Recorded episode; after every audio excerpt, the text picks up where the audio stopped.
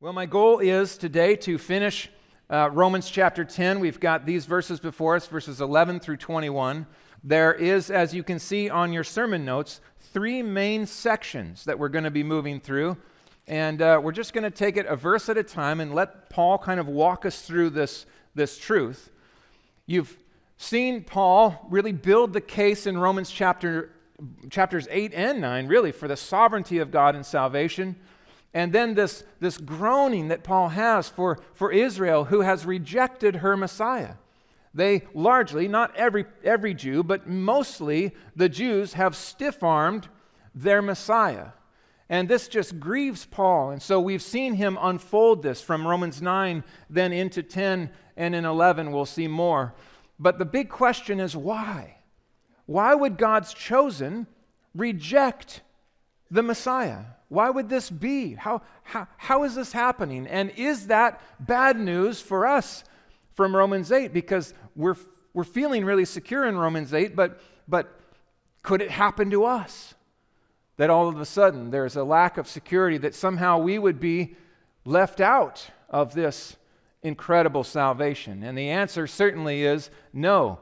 Romans 8 stands. It is a confident call that if you have been chosen by God, you will embrace Him as Savior, you will believe. And there is every uh, reason to bank on that promise. However, it is not blindly embraced. There are very tangible things to understand about the gospel, and, and it is critically important that we embrace them with all our strength. And so I'm excited to see how these verses bring kind of the fullness of these doctrines. Yes, God is sovereign in salvation, and mankind is responsible for hard hearted, stiff necked, stubborn rejection of the gospel. Both of these things are true. We'll see them once again in these verses. So let's dig in here. Everyone who calls will be saved. Everyone who calls will be saved. Now, we're really we're picking up where we left off last week uh, in verse 10 as that was presented. Paul repeats this verse again from Isaiah in verse 11. Listen to how this goes. For the scripture says, now he quotes from Isaiah once again, everyone who believes in him will not be put to shame. He goes on to say this For there is no distinction between Jew and Greek. Now, let's just stop for a second. Is there a distinction between Jew and Greek? Yes, there, there clearly is but not when it comes to the reach of God's salvation in Jesus Christ. What he's saying here is this is not just a salvation for Jews. This is a salvation that reaches across all dividing barriers, all ages, all economic status. It reaches from old to young, slave and free, Jew and Gentile. He goes on to say there's no distinction between Jew and Greek, for the same Lord is the Lord of all, bestowing his riches on all who call on him. Oh, I love this. This is awesome. for, now he's going to quote once again, I believe this is a quote that comes from the prophet Joel. Okay, seven Old Testament quotations in these few verses that we have. Seven Paul is witnessing to his Jewish countrymen. He wants them to see this Messiah is an Old Testament predicted and promised Messiah. This is what the Old Testament points us to. And so he quotes seven times from the Old Testament. Listen what he says from Joel Everyone who calls on the name of the Lord will be saved. That is spectacular. Now, do you understand why it's so important to interpret Scripture in its context? How many people have taken that quote out of Romans 10 and then pitted it against everything else that Paul's been saying up to this point and then isolated it to build an entire theology? Everyone who calls will be saved. That means that election can't be. Predestination is out. That means that the sovereignty of God in salvation must not be what it seems to be, because that can't be true if this is true. And that is mishandling the Word of God. There is a reason that Paul has brought us through the verses we've gone through to this point when he brings us to this verse, these amazing verses. Everyone who calls on the name of the Lord will be saved. I can say that confidently every Sunday.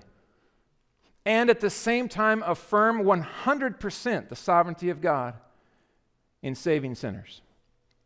Ultimately, God is the reason any sinner is saved, and everyone who calls on the name of the Lord will be saved. That's our message. And that message goes to the ends of the earth. Wow. So, you've heard me when I preach, and the call for you when you reach in evangelism is this come, all sinners, all sinners, everywhere, from every nation, from all ages. Come in faith to Christ, and I guarantee you this this is a promise. Bank on it. You will be saved. Do you hear the call? The call to come to Christ goes out across the world. We're not saying, well, I mean, as long as, as long as you're elect. Now we know that's, that's operating in the equation, but that's of no concern to us when we actually are evangelizing. The call is if you're breathing, if you're alive, there's hope for you, sinner.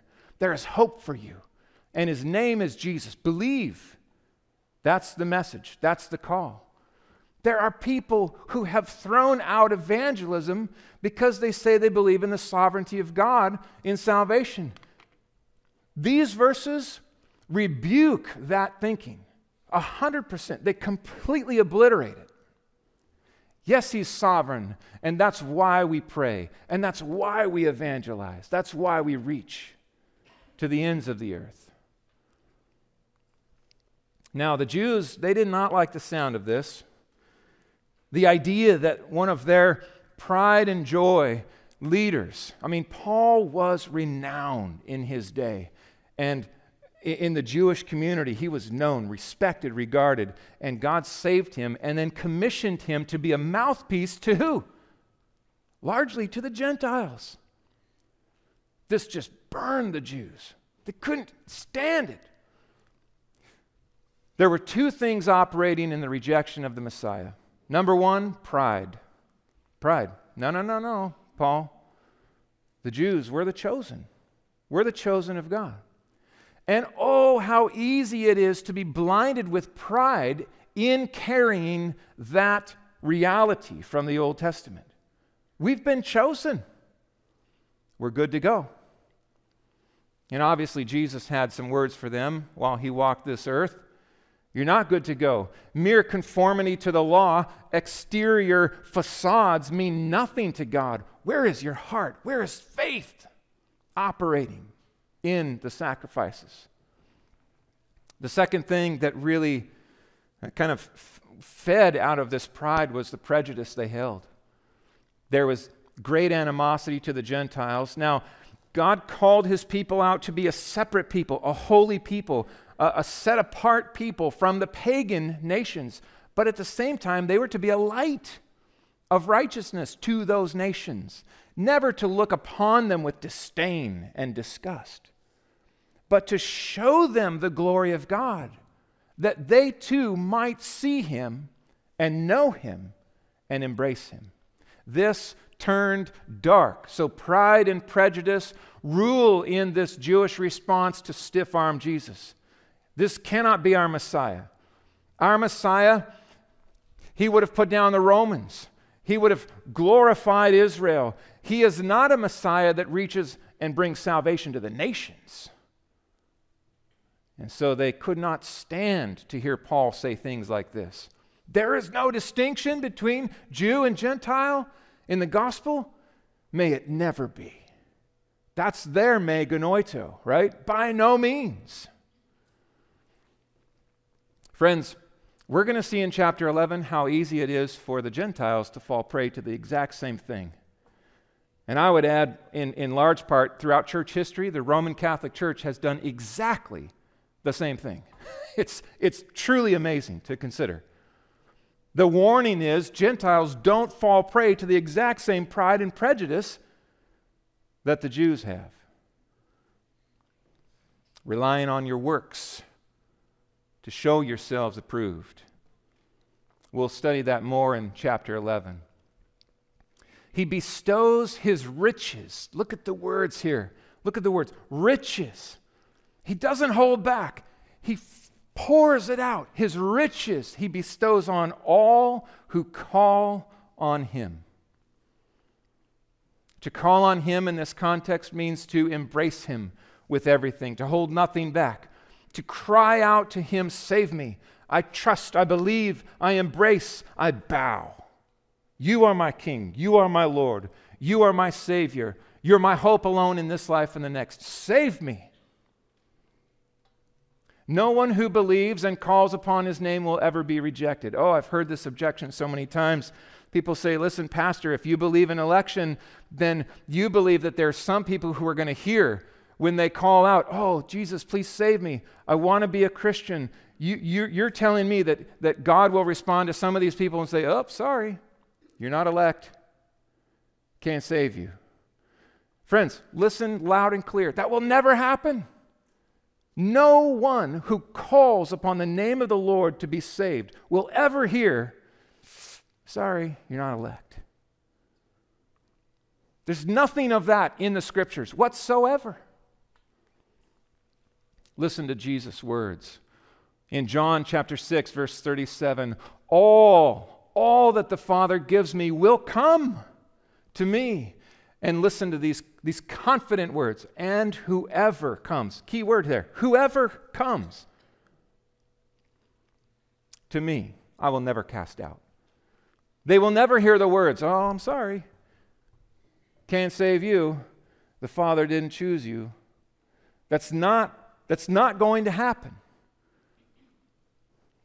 So, in evangelism, the confident message is turn from your sins, run to Jesus Christ, embrace Him, believe, trust in Him, bow to Him.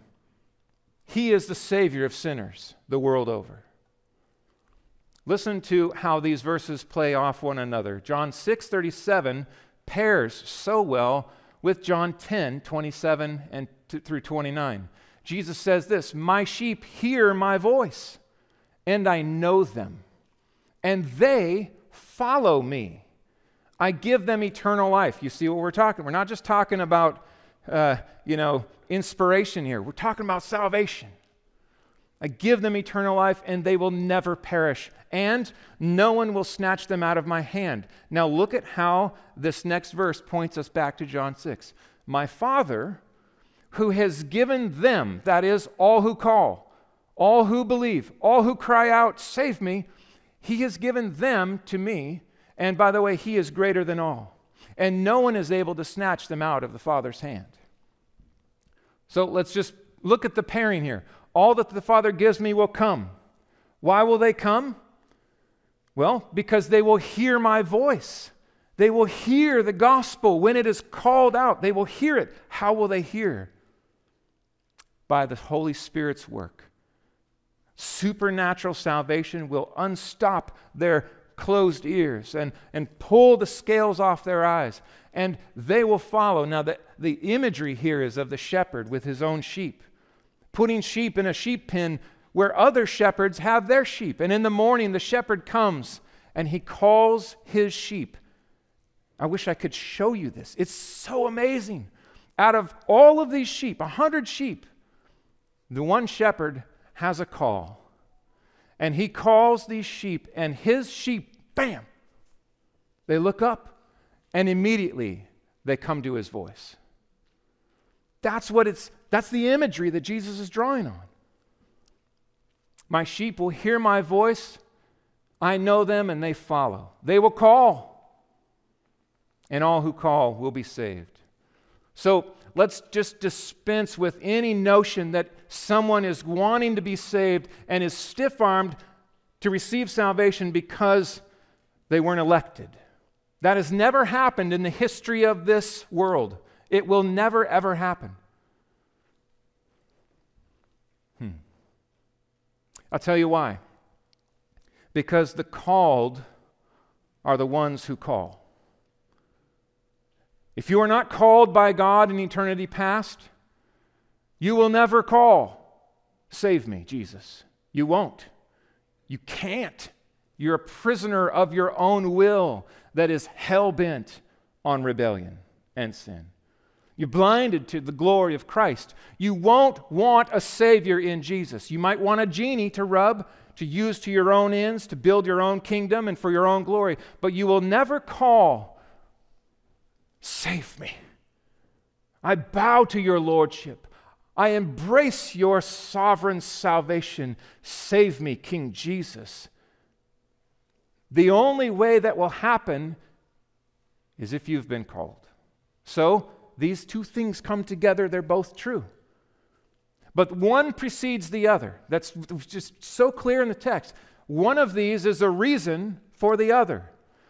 The reason ultimately anyone calls on Christ to be saved is because the Father wrote their names in the Lamb's Book of Life before the foundations and called them in that moment to life. Our call to salvation comes from the Father, which brings to pass our cry for salvation to Jesus Christ. I hope that's clear for you because it helps us reinterpret our own experience, our own story. Friend, when you chose Jesus, you actually made a real decision. Absolutely, you chose him. You cried out, Save me. That was the effect of God's calling you to life in that very moment. That's how he saves everybody. Hmm. For God so loved the world that he gave his only Son, that whoever believes, both are important here. Whoever, absolutely, it's whoever, but not just whoever, it's whoever believes in him should not perish but have eternal life. If you believe in the Son, Jesus Christ, you will not perish. And that is our message. That's what we proclaim to the ends of the earth. I hope you see how these two things are both true. They come together in the text all through your Bible. They're spectacular and glorious.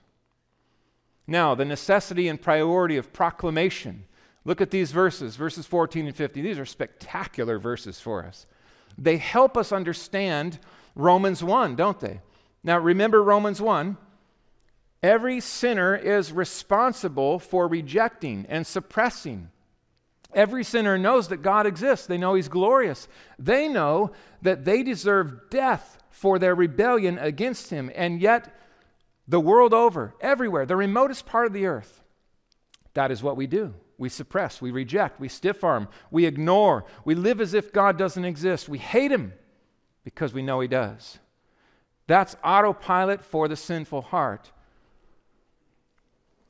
such that if there is no gospel proclaimed, sinners the world over rightly perish in their sins. There is no salvation for those who never hear the gospel.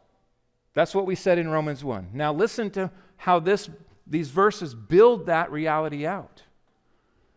Verse 14 How will they call on him in whom they have not believed? And how are they to believe in him of whom they have never heard? And how are they to hear without someone preaching? And how are they to preach unless they are sent? As it is written, How beautiful are the feet of those who preach the good news. I'll just tell you this right now. You can ask my wife. My feet are not beautiful. I don't know what happened out of all of my family, I ended up with the most hammer toe mess that you've ever seen. I've got one, my baby toe is hiding in a cave under my fourth toe, going over the top. It is terrible. The foot doctor said, Well, we can break that toe and both, both your feet set it straight, you'll be good to go. I said, No. Just fine. I do not have beautiful feet. However, those who bring the gospel are described as having beautiful feet, not because their feet are beautiful, but because the message their feet bring is glorious and beautiful. How will they call on him whom they have not believed? Now, this is an interesting question to ask. How has God chosen to save sinners? Here's the reality um, Thanos can snap his fingers, right? Okay, we're going into the Marvel universe. It's a convoluted mess. I agree. But for all you kids, right? Thanos snapped his fingers. All these people died and disappeared. God can make Thanos look like child's play. God, if he wanted, could snap his fingers and save every single person he chose and wanted to. In, in an instant, they would be saved. He can do that if he pleases. But that is not how he has chosen that the gospel would reach the nations. He is not bound to save the way he has chosen to save. He has chosen to save in this way because of his free disposition. He has given people like you and me a frontline role to play. He didn't have to do it this way. Let's be clear. He didn't have to do it this way, but this is the way He's chosen to do it. How has God chosen to save sinners? Dreams and visions. Now, I, I just got to say, I, God is free to do as He pleases. However, when excitement is driven about what God is doing around the world off of, I heard about this guy who had a vision over here, and then this guy was having a dream about a guy dressed in white and, and all that. I don't put a lot of stock in it. I, I really don't. Can God work in that way? Has He in the past accomplished things through dreams and visions? Yes. But, friends, He is not saving people in the remotest part of the earth without gospel messengers. This is the way he's chosen to save. So if you want to kill missions in the church, then make all the talk of evangelism about dreams and visions and, and whatnot. Well, great. He's sovereign. We're good to go. Let's just sit back and watch God do whatever he's going to do. We don't have to lift a finger, do we? Do you think that those on whose shoulders we stand from recent days thought that is that why they laid their lives down to bleed out in Africa? Because they thought God had it covered and it was all good and there's nothing for us to do? No. There is an urgency to the work of missions. Today, people are dying apart from Christ, and they will continue to do so unless they hear the gospel. God brings salvation through the messenger, the preacher. The word here is, is, is proclamation. It can mean preaching, but it certainly means to proclaim with authority, to proclaim, to tell of the news with the goal of, of urging people to believe it. Proclamation, it's, it's forceful, it's powerful, it is authoritative, it is to move out to the ends of the earth. Now, listen to this, this flow. Jesus came and said to them, All authority in heaven and on earth has been given to me. You go. Look at, look, at the, look at the role of authority.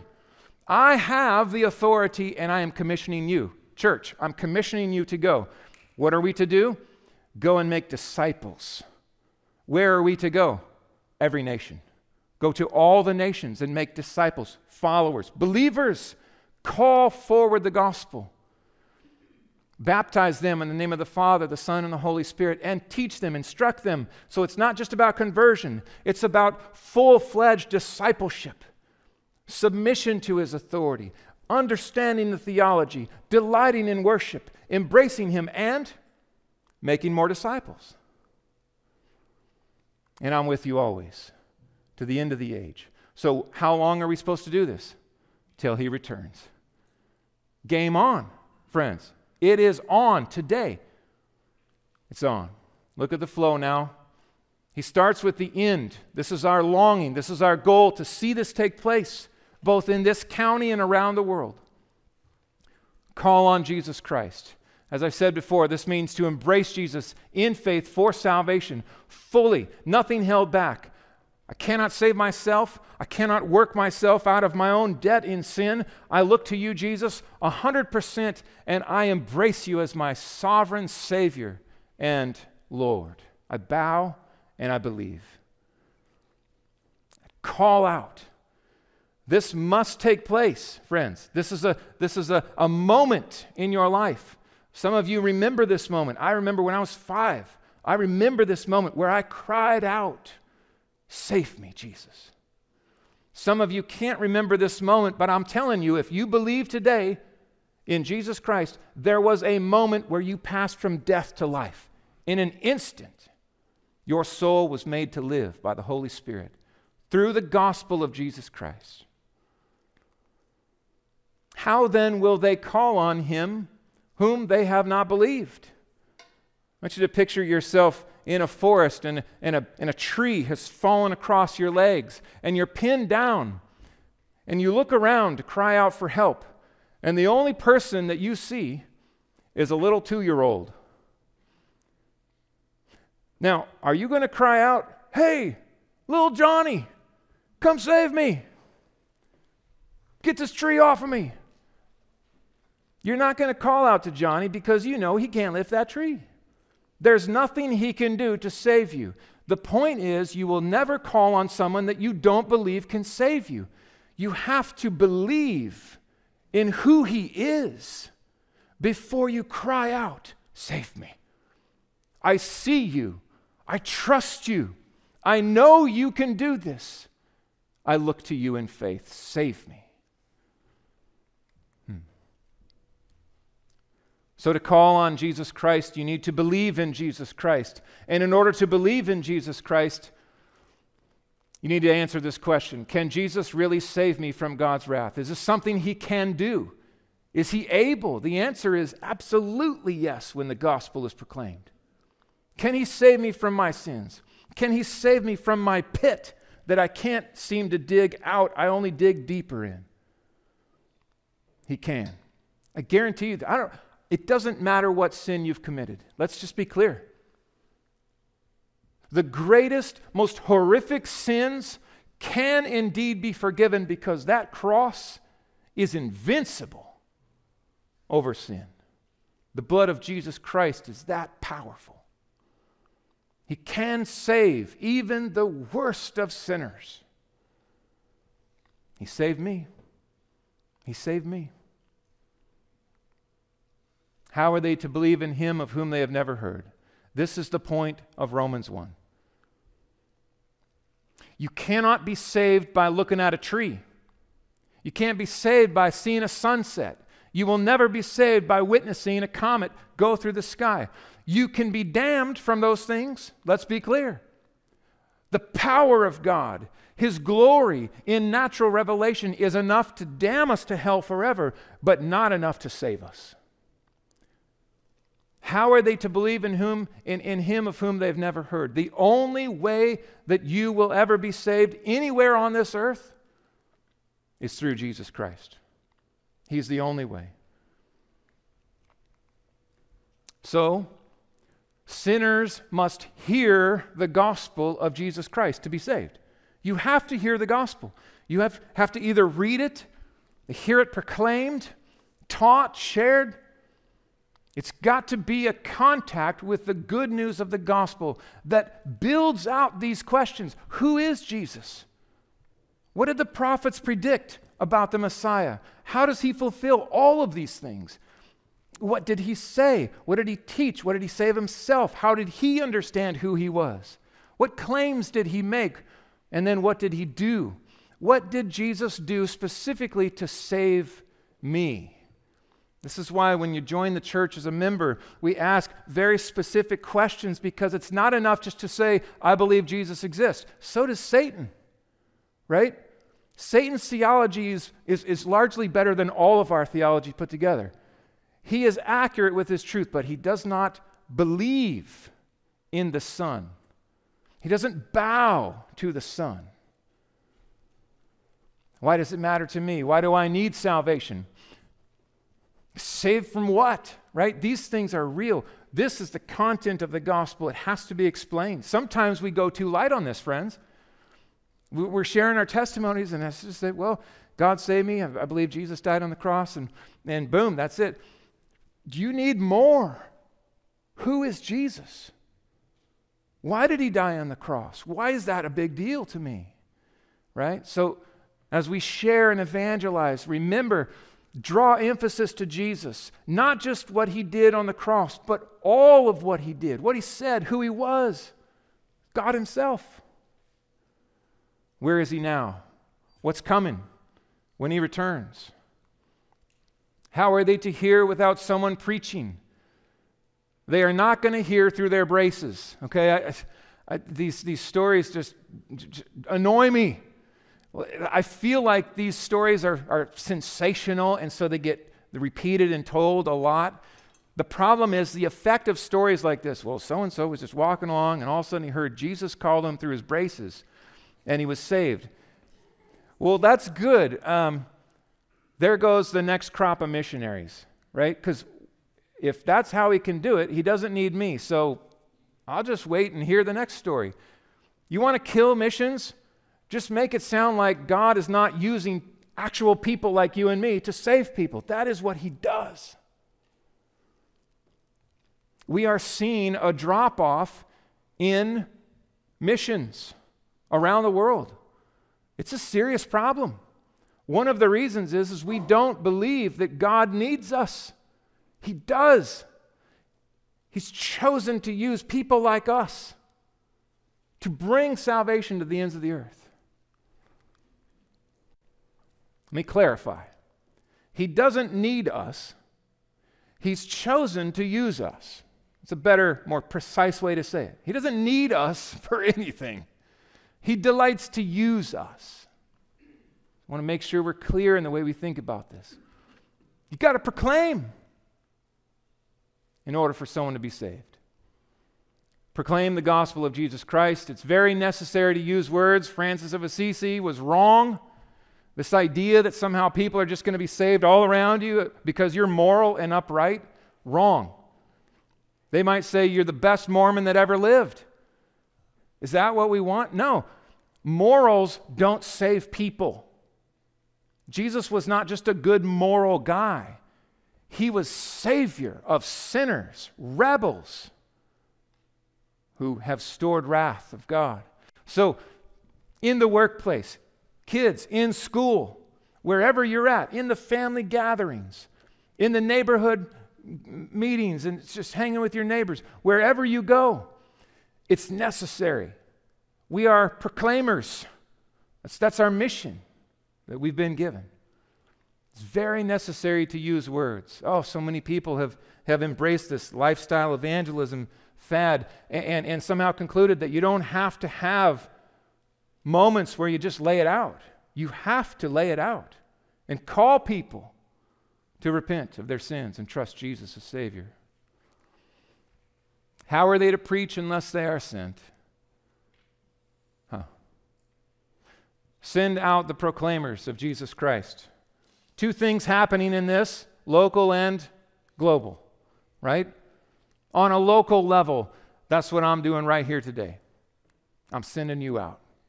That is the work of the leaders of the church. Equip the saints for the work of the ministry. What is the work of the ministry? Well, when we gather, there's certain things we do here.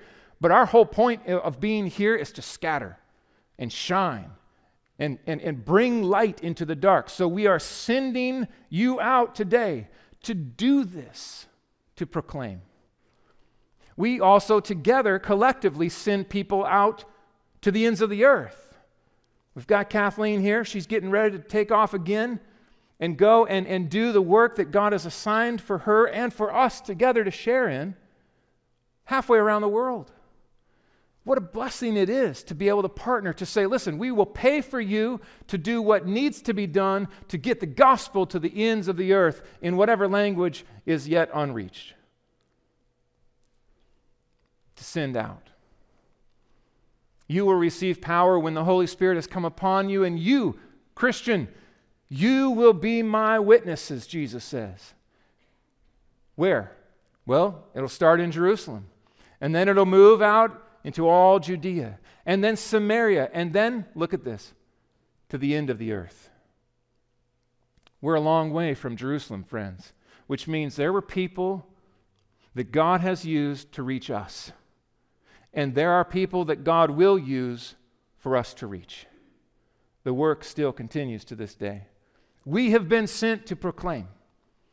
This gospel, here's the amazing thing. Listen to this this confidence. This is certain to come to pass. This gospel of the kingdom will be proclaimed. Look at that. It will be. That's why I'm more confident than ever in the work of the church. A lot of people down and on the church these days. I don't, I don't give Barna an ounce of stock.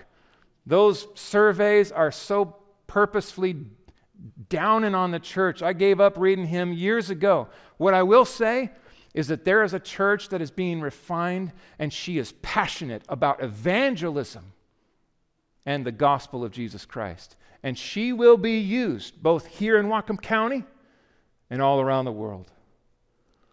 More and more, we're going to see nations sending missionaries to us. It's already happening. That should cause us to pause a little bit before we just think that missions is over there somewhere. It's right here, it's all around us, friends. This gospel will be proclaimed, of the kingdom will be proclaimed throughout the whole world as a testimony to all nations, and then the end will come. Someday, we don't know when or what that will look like, when, when the Father has ordained, our King will return and he will tread down all who have refused to believe in Jesus Christ. And we don't want to see anyone under that wrath. And so we tell everyone repent, the king is coming, turn, escape the wrath that is to come, run to Jesus and find safe harbor. All who trust in him will be saved. How beautiful are the feet of those who preach the good news. How are your feet doing, friends? How are your feet today? Now, here's the deal. My goal is not to load you up full of guilt and make us all feel like total losers on our way out of here. My goal is to light a fire for evangelism. In a day when evangelism is seen as, as, a, as a faux pas, right? Oh, you arrogant people, you think you've got the corner on you. Who are you to say your truth is better? Now, just Forget all that. Focus on Jesus. Who do people need? They need Jesus. What do they need to do? They need to believe in Him and cry out to Him as Savior and hope alone. How are they going to do that? It's us. that's, that's how. God's going to use us to that end. And He is, friends. He is. Some of you are here today alive in Christ because there's people who sit near you that loved you enough to point you to Jesus. I love that. It's, it's, spectacular to be used by the Lord to see someone eternally changed. Sending, proclaiming, hearing, believing, calling. That's how you were saved. That's how everyone is saved. That is how God has chosen to save. And that is our mission, friends. That's our mission. There are a lot of people in this world that are looking for a cause, something bigger than themselves to live for. That's a kind of an empty way to live, isn't it? Just live for yourself. Stack the dollars, spend it all on you. Now, there's plenty of people still living in that spot. They'll, they'll realize that's, that's a, a mirage real soon. But if you ever wanted a cause to pour yourself into, this is it. This is the cause of the King of Kings. This is the kind of cause that says, leave everything like Matthew the tax collector and follow him. Pour yourself. Lose your life if need be. Count the cost. Take up your cross. Speak the words of life into the dark. We've got a mission, friends. It's, it is a mission like, like no other. And it's on today. It's on today. God's working through you, believers. He's working through you through words that point to Jesus. I had a group of guys hanging out on Friday. I was struck how many different men shared points along the way where just a word of encouragement, how someone pointed them, just steered their attention to Christ, and how, how, how easy this can be, even in our own lives, just day by day. Just have the courage to cross that line and say, where are you at with Jesus? How are you doing with God and his son Jesus Christ? Now, the last closing verses here Jewish re- rejection and responsibility. We'll see uh, our responsibility as sinners come into play, verse 16 to 21. But they have not obeyed, all obeyed the gospel, for Isaiah says, Lord, who has believed what he has heard from us? Isaiah, as we study, we understand why he would say that at the beginning of Isaiah 53. Is anyone here going to embrace and believe? Isaiah had a difficult ministry. Very few people embraced his message. So faith comes from hearing, and hearing through the word of Christ. But I ask, have they not heard? Well, indeed they have, for their voice, he quotes Psalm 19, their voice goes out to all the earth and their words to the ends of the earth. This is an amazing thing to, that he does here. That refers in Psalm 19 to natural revelation. Paul puts it in the context of the gospel proclamation that has moved from Jerusalem to Judea to Samaria and is now, he's working in Rome. Think of this. The gospel goes out. There are so many Jews, he's saying, who have indeed heard. Hmm. Faith comes from hearing and hearing through the word of Christ. Faith comes from hearing. No, don't miss this. So oftentimes we say, Have you placed your faith in Jesus? And that's right, but it's, it's not right if we think it's, it's ours to muster up. It comes, it is not in it arrives, it comes to us from hearing. How does faith come to us? Through our ears. We listen to the gospel proclaimed, or as we read it through our eyes, it comes supernaturally through the work of the Spirit in connection with the gospel, and hearing through the word of Christ. This is the word of God proclaimed. But I ask, did not uh, did, did Israel not understand? For Moses says, I will make you jealous of those who are not a nation.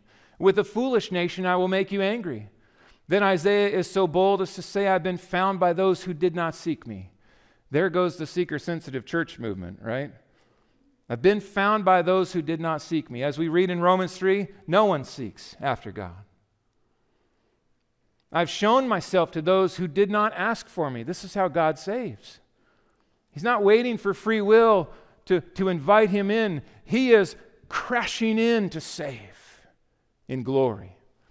But of Israel, he says, All the day long I have held out my hands to a disobedient and contrary people. Hmm. Simply hearing the gospel explained is not enough. I think that's what Paul's getting at here. It's not enough that we just go and proclaim the gospel, something more has to happen. And we know this because we've already studied these verses up to, up to here in Romans. We know that the Holy Spirit is the one who takes the words of the gospel and brings life. He throws the switch of the soul and brings life and light. I thought of it this way a gospel proclamation is to salvation like oxygen is to fire. Think of this if you don't have oxygen, you will not have fire. But the presence of oxygen doesn't mean you have fire. See, that, that, that's the point. If you don't have the gospel proclaimed, you will not have salvation. That's what, that's what Paul's saying. It's not going to happen. You have to proclaim the gospel in order for salvation to be there. But simply proclaiming the gospel doesn't guarantee that everyone's automatically going to be saved. Hmm. All day long, he concludes, I have held out my hands to a disobedient and contrary people. Can't help but see this statue. Is that Rio de Janeiro, where that is? Uh, a city defined by righteousness? Not so much. No. A city that is in the shadow of this verse. If we lift this verse from its context, we think of God maybe as somehow just waiting and hoping, and he did, he did what he could do, and, and, and, and he's just saying, Save yourselves, I did everything I could. That's not what he's saying here, is it? He's saying, Listen, the call of the gospel goes to the ends of the earth. My arms are open and stretched out. Come, sinners, be saved. Call on the name of Jesus Christ, and you will be saved. That's a promise. It's a promise and that is extended to the ends of the earth. That is the gospel we proclaim. But there's a problem. Just proclaiming the gospel does not guarantee a response, does it? A disobedient and contrary people, set against God. They're set against even the light that would shine through the outstretched arms of a Savior. Hmm. Listen to the words of Jesus Come to me, all who labor and are heavy laden, and I will give you rest. All. Come. Come, all who labor and are heavy laden. I will give you rest. Promise. Why don't they come? Why don't they come? Hard hearts, stiff necks, stubborn, willful rejection of Christ. Jesus stood up and cried out. Now think, he's in a crowd, a huge crowd. He cries out to all who hear If anyone thirsts, let him come. Come to me and drink.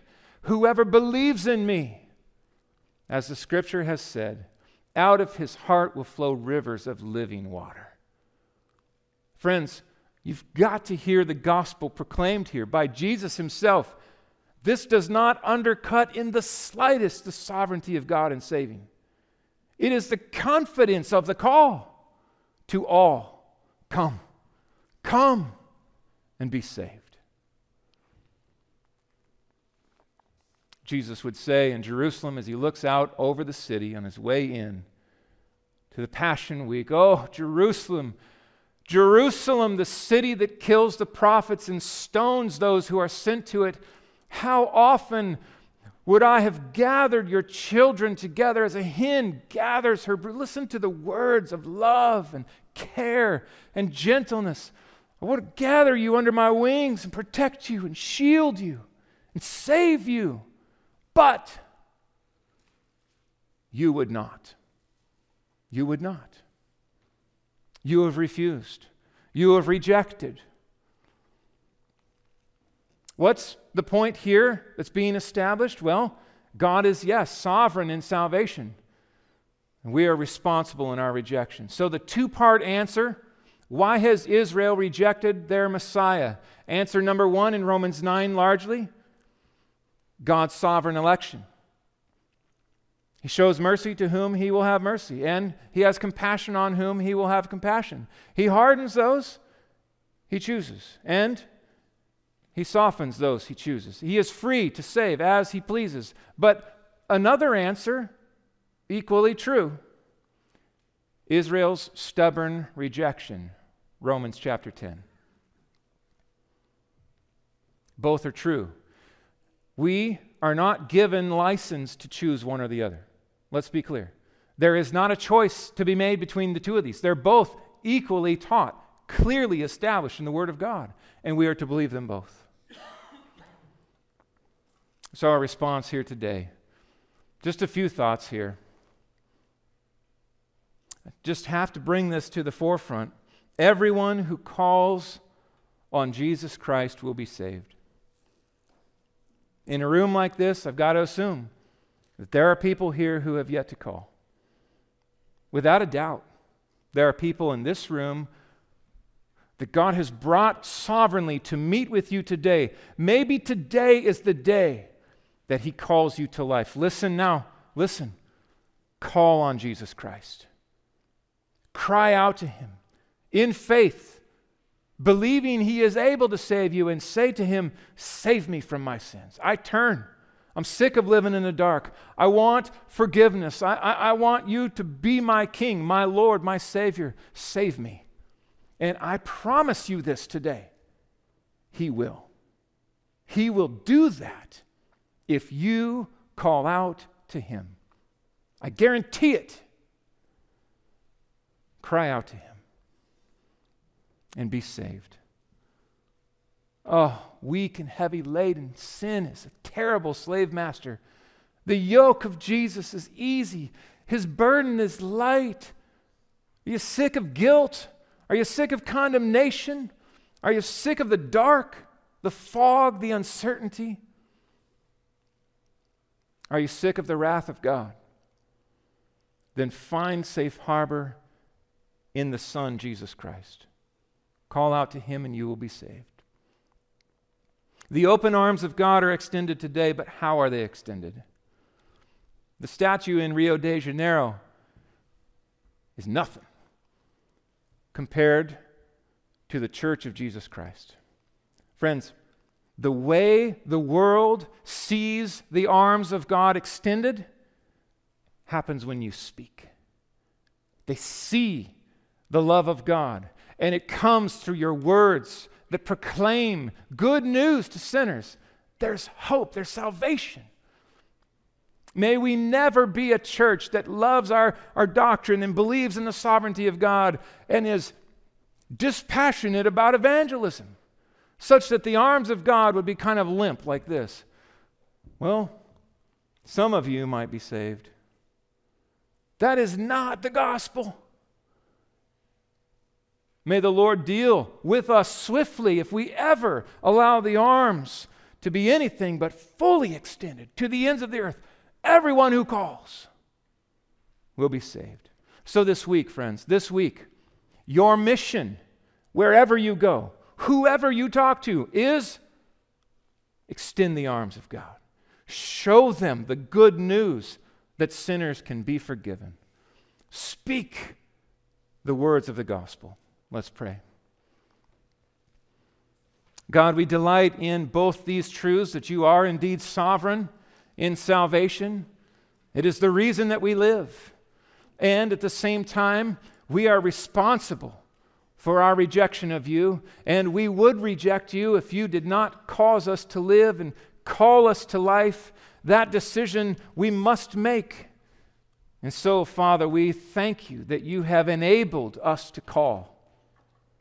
I pray even today, Lord, that you would be working now through your Holy Spirit Bring regeneration, bring life and light to dead and, and dying souls. Open eyes, unstop the ears. May the clarity, the simplicity of the gospel come that sinners like me and, and all of us in this room can indeed be saved by faith in Jesus Christ, by trusting Him as Lord and Savior. The work is done. Oh Lord, Bring your salvation, we pray. Bring glory and freedom and life and light. And use us to that end as well. I pray that we would be your mouthpiece, that we would have the courage to be far more bold even this week than last week. To speak, not just live, but to speak the good news of Jesus Christ and call people to respond in faith and trust Him and be saved.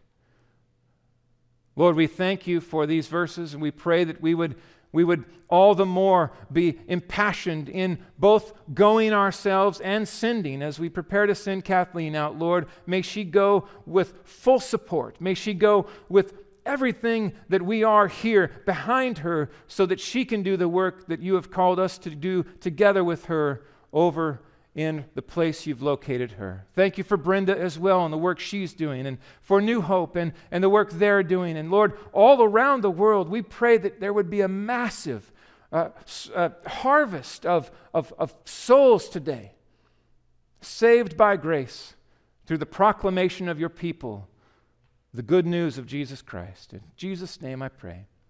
Amen.